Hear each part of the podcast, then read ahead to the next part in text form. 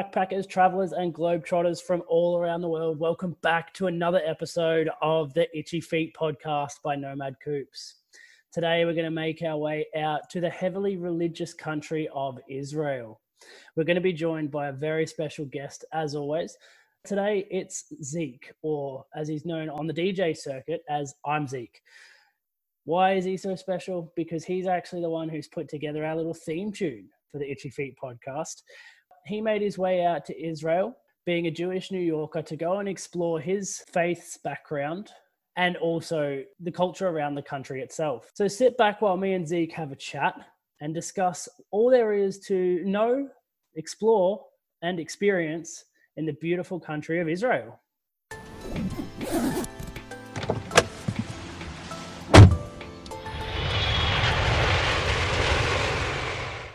Welcome to the show, Zeke. It's been a long time, brother.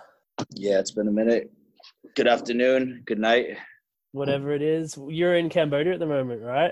Siem Reap, Cambodia. Stuck yeah. here because of the virus. People have been hearing your work. Anyone who's listened to the show before have heard a touch of Zeke's genius. Zeke's a DJ. He's been DJing all around the world, and he was kind enough to lend us his ears for the theme song of this particular podcast. Uh, yeah, I actually forgot. you would. so we're going to head out to Israel. What took you out there in the first place, man? I was brought up in New York, and I was brought up Jewish. So most of my friends, like super super religious Jewish, a lot of their families either are from there or they go visit there maybe once or twice a year even. And then I have a bunch of friends that were in the IDF for I think it was like three or four years. That's the Israel Defense Force, is that right? Yeah. So I've always had like a certain connection to it. I can read Hebrew, I can't actually translate it. But yeah, I think it was about five years ago I was living in Thailand on Phi where we met, and it was the Jewish holiday of Sukkot. That's basically a holiday around the high holidays, Rosh Hashanah, Yom Kippur. And I heard some of my friends from New York are there, and I needed to do a visa run, so I thought, why not just fly out over there? Landed in Tel Aviv, met some random Israelis that also happened to be coming from Thailand, and they gave me a ride to the bus station. They're like, okay, my initial thoughts because I had friends that went to school in Sfat. Absolutely beautiful. It's a big mountain city where the houses are all stacked up on each other. There's pretty much one main road that goes all the way out. It's a very secluded area. I didn't see many tourists. You probably wouldn't hear about it if you're not yeah, like, I was gonna say I went out there in 2019 and I've never heard of it nor heard of anyone going out to Svat. Yeah, it's pretty much all Jewish, and it's right near the border. Did you ever have the interest in doing Birthright instead of doing it on your own? I was considering it when I was about 17 to go on the 18 year old trip, but then I went to Thailand and then I didn't want to have to fly back to America to get a plane and then go on a organized tour. I preferred it by traveling, you know, just wing it. Yeah, that makes sense. So Birthright, just to summarize it for people that don't know, it's basically like an organized tour for Jewish people to head across to Israel, yeah? Yeah. It's not just America. It's also some European countries. It might even be Australia and New Zealand. They, I'm sure they have some sort of connection for that. The primary point of it is to teach people a bit more about like the origins of their heritage, see the country of their people. It's also a way to get more people to like, oh, I really like this country, so maybe I'll go to school here for university or something, or maybe even join the army. Sort of bring the people back. Yeah, something like that. Yeah. But obviously, it's not used just to recruit troops. That let's not get that wrong. oh gee brother when i went out there i went out there on my own and had no understanding of hebrew or the culture really at all i was going out there very very on a whim the airport's pretty much halfway between tel aviv and jerusalem so you can either fly in you can go straight to tel aviv or you can go straight to jerusalem Right. Plus, it's super cheap. About an hour. Yeah, but Jerusalem itself blew me away. Like all the history in the old city there was unreal. Like I'm not a religious person. I was never brought up of so many different cultures as well, not just specifically Jewish, Christian, Muslim. Yeah, like even like the Armenians as well. Like it was Yeah. fascinating to hear and see all these stories that you know I'd heard through like the past and what people had told about the Bible and you know, the Quran and all these different stories throughout. But to actually walk around and see these places that are mentioned was I thought it was stunning. to see it in person and you kind of you feel the energy of the place whether Yeah. you're religious or not Absolutely, man. Like I did a walking tour out there, and if I can suggest it to anyone, I suggest them all the time. But doing a, a city tour of Jerusalem to me is an absolute must because that's what really showed me how important Jerusalem was to the world and how it's always played such a big part in the world, even in like medieval history as well as Yeah, like the history. Crusades. Yeah, the Crusades. It blew Right. me away, and and still to this day is one of my favorite cities I've been to because of the stories that run through there. right for a lot of religions it's like the center of their whole beliefs and everything the temple mount the Mm. most important part of land for muslims and jews Yeah. It's interesting when you think about the disconnect between the religions that we sort of hear all through the news and stuff like that. But then you can go to a place like Jerusalem's Old City where you have four quarters of completely different religions but living together in this old city for so many centuries. It baffles me and it really shows that sometimes it takes a bit of research to understand what's actually going on and not just what you read in media and all that and to actually get a feel Yeah. for it.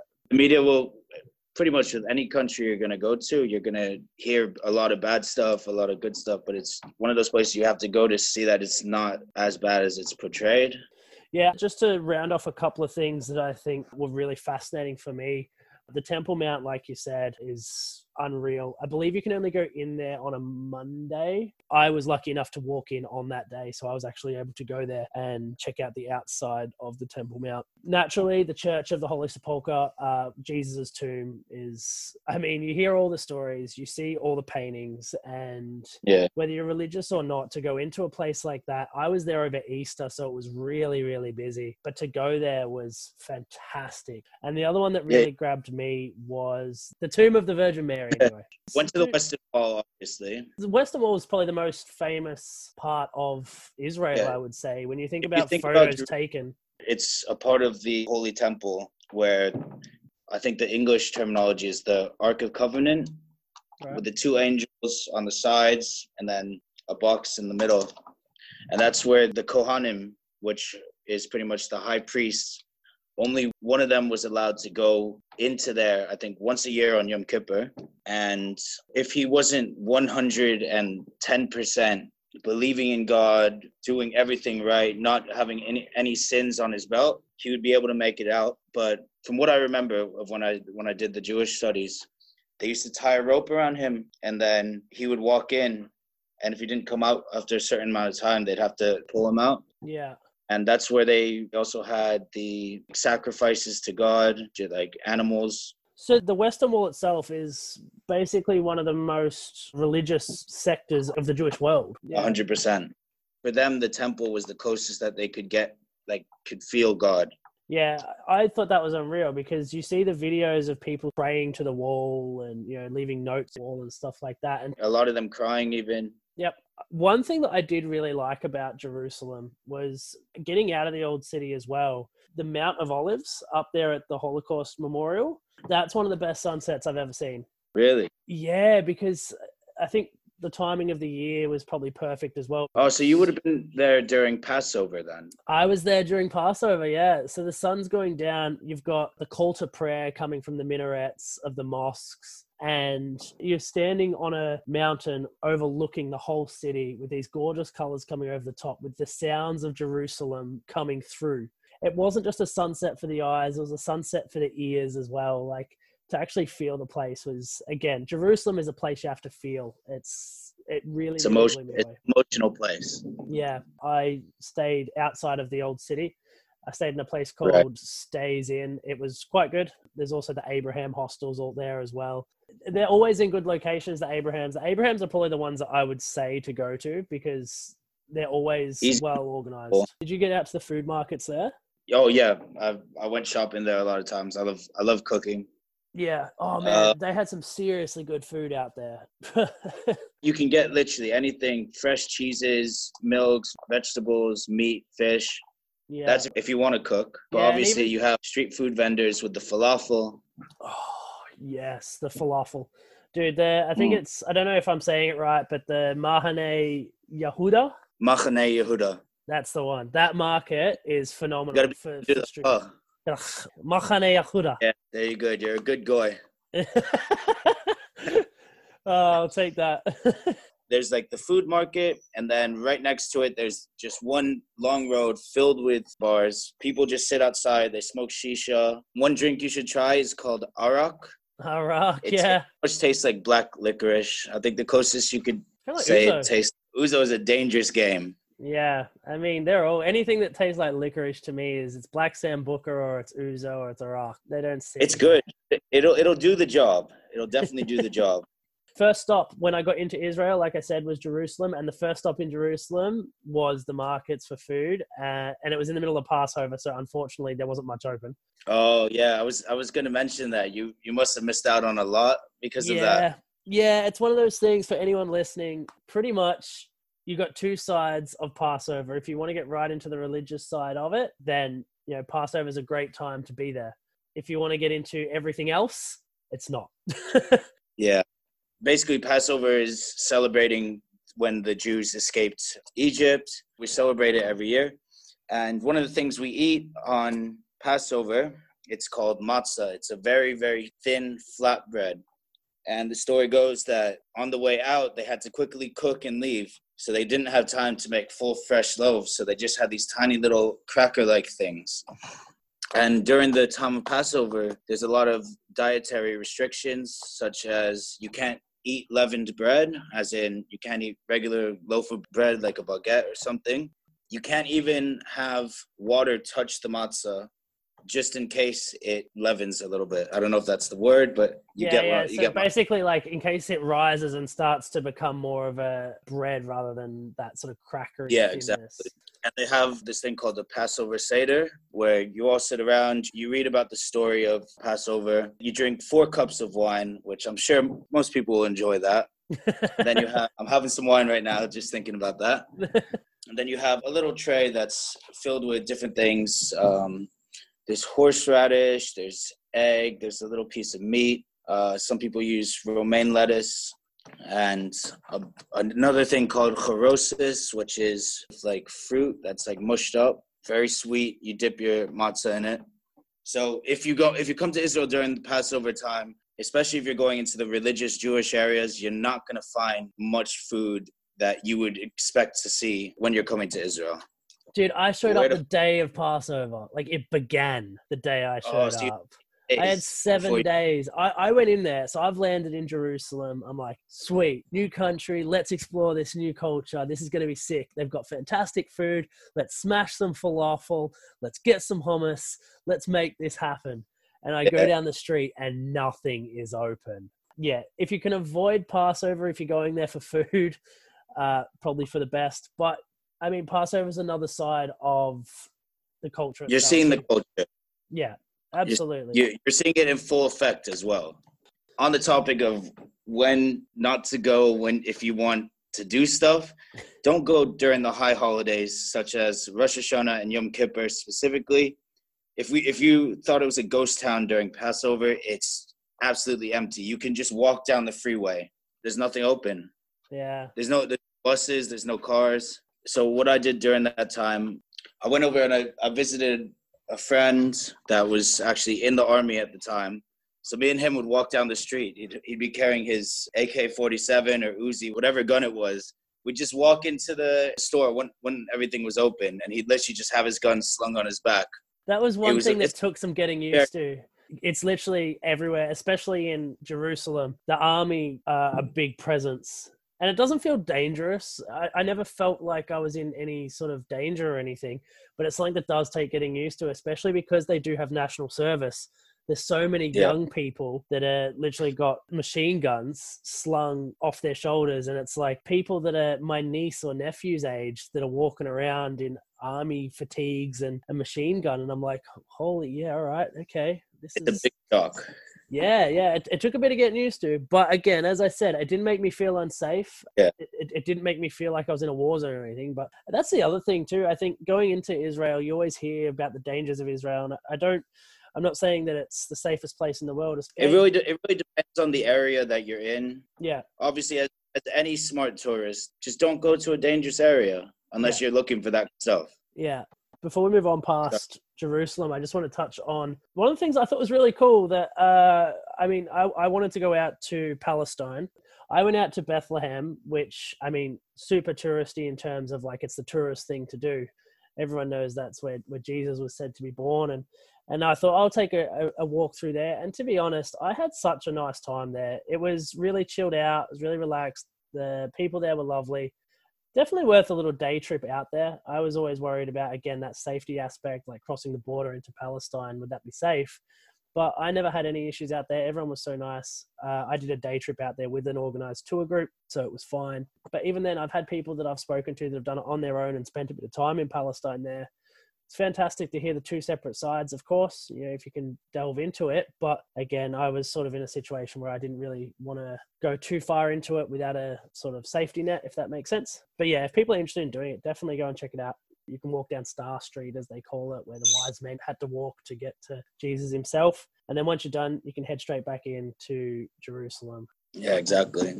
All right, so getting between the cities, I found it to be super easy, relatively cheap ish one thing I did find with the country itself is it's it's quite a small proximity to get across, especially when you're going Jerusalem back to Tel Aviv. So yeah, getting on the on the buses, I think maybe that from Jerusalem to Tel Aviv, I think it's like ten dollars. Yeah. About. Yeah. When you are taking the buses, you do have to be mindful that if there are religious Jews, try not to sit next to a woman just because there's laws against touching or even speaking to a religious uh, woman. Is that like a nun? No, no, just any any religious Jew. W- women and men aren't supposed. To, yeah, Well, there you go. That's- I had no idea about that. So it's sort of like they've basically got like the Buddhist monk sort of thing going on. similar. I, I guess the easiest thing you can compare it to is is like Muslim ladies. You, you they cover their hair, Yeah. they dress very modestly. Well, I'm lucky But that I was traveling with someone, so I didn't make that mistake. One thing you should know: don't try to shake a religious lady's hand if you're a male, All right. because it'll just end in an awkward. Um, sorry.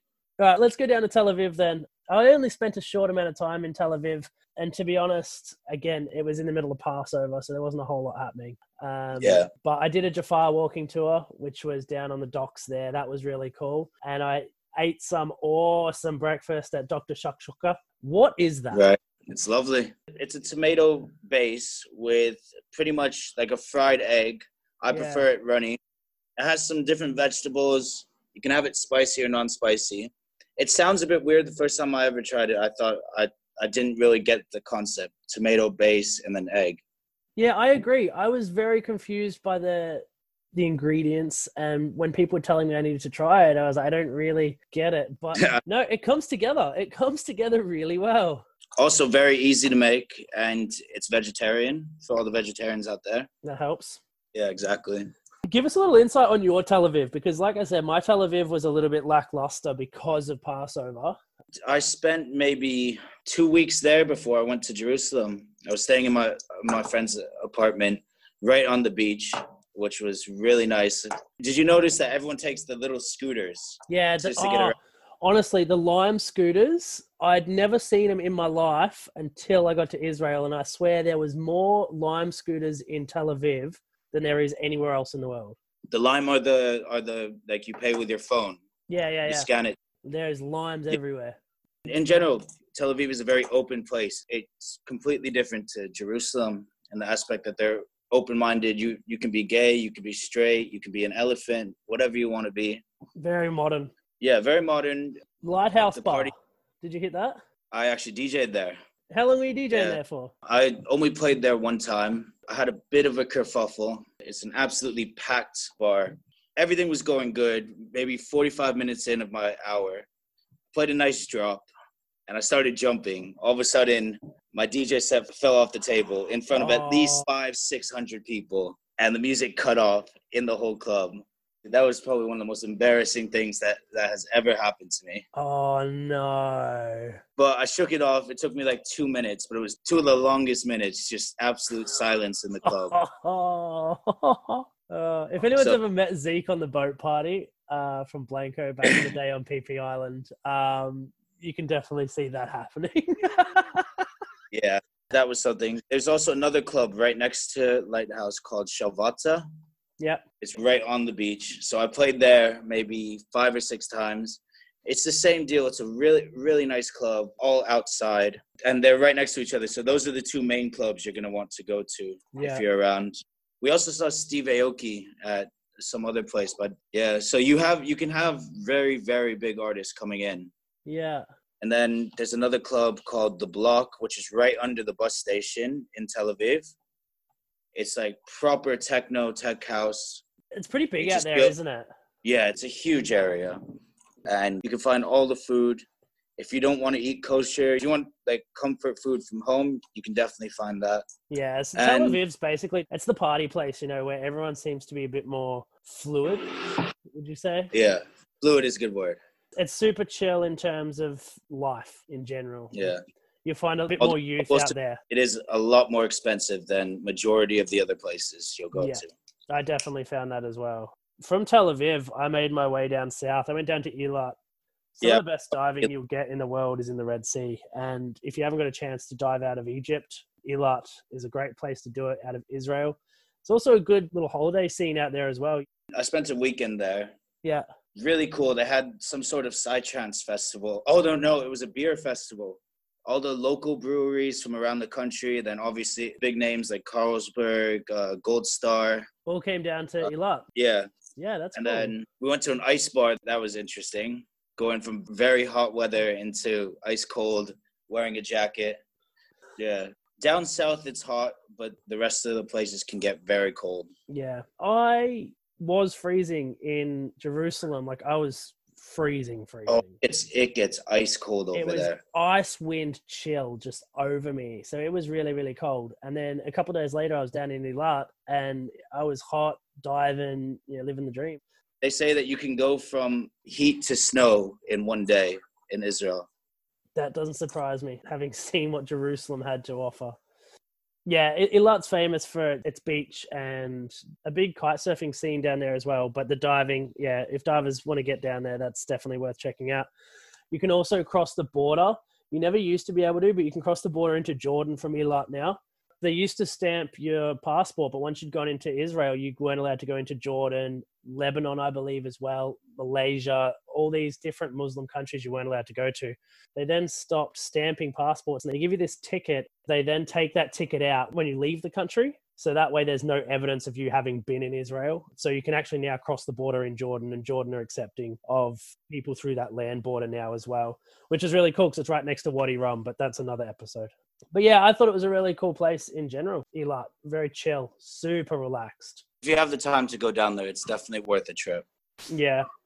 You can do a day trip to the Dead Sea. You can access it from Israel or you can access it from Jordan. I actually accessed it from Jordan. Definitely do it because it's very unique. It kind of feels like you're in, it's, it pretty much is like zero gravity. You know, if you're not perfect vertical, it just shoots your legs up. And my biggest recommendation is to not put your face in it because it really hurts a lot. Yeah, that, and you have if you have any cuts, don't go anywhere near that water. Yeah. To wrap it up a little bit, I I was really, really impressed by Israel. I went out there with little to no expectation of what to expect. So I just went out there with an open mind, an open slate, with no sort of background to it. And I was very, very impressed by it. More impressed than I expected to be. The people were a lot politer than I was expecting. I've noticed that a lot of Israelis tend to hang out together and only do their own thing when they're outside of Israel. But having gone into Israel, it was good to meet some people that were excited to meet and talk and, and get an understanding. They're very friendly people. They're just I think they're just used to being around their own people, especially a lot of them that you'll meet traveling. They're just coming out of the army and they're traveling with their friends. So they've been through a lot of bullshit before then. So they you know, they got to open up. yeah, no, I, I definitely agree. That pretty much wraps it up, I think. Before I let you go, though, bro, I want to get a little bit of a lowdown on you. First up, your top three things on your bucket list to go and check out when you get a chance. I'd have to say India is one of the top places I want to go to, especially Goa. Dude, you'd love for, India. for the music scene, obviously. That's that's a big one. Bolivia, I've been in Peru and I've been so close to the salt flats, but didn't have a chance to make that. So I think that would be number two on there. And then probably Berghain. I just want to go to Berghain in Germany. of course you do. That's that dream right there. Yeah, that's a unique one. I like that. I've I've not been. I've got friends that have been. Sounds like a rager. All right, man. Well, thanks for coming along. We're going to tune Yeah, in sure. for another episode for you uh, in the future because there's a lot to learn about the man that is behind the theme song of this episode. Uh, thanks again for joining us. Nice to speak to you again. I'll talk to you soon. And of course, for everyone at home, don't hesitate to shoot us a message or follow us on Instagram at Nomad Coops. Until next time, have a fantastic week from us at the Itchy Feet Podcast.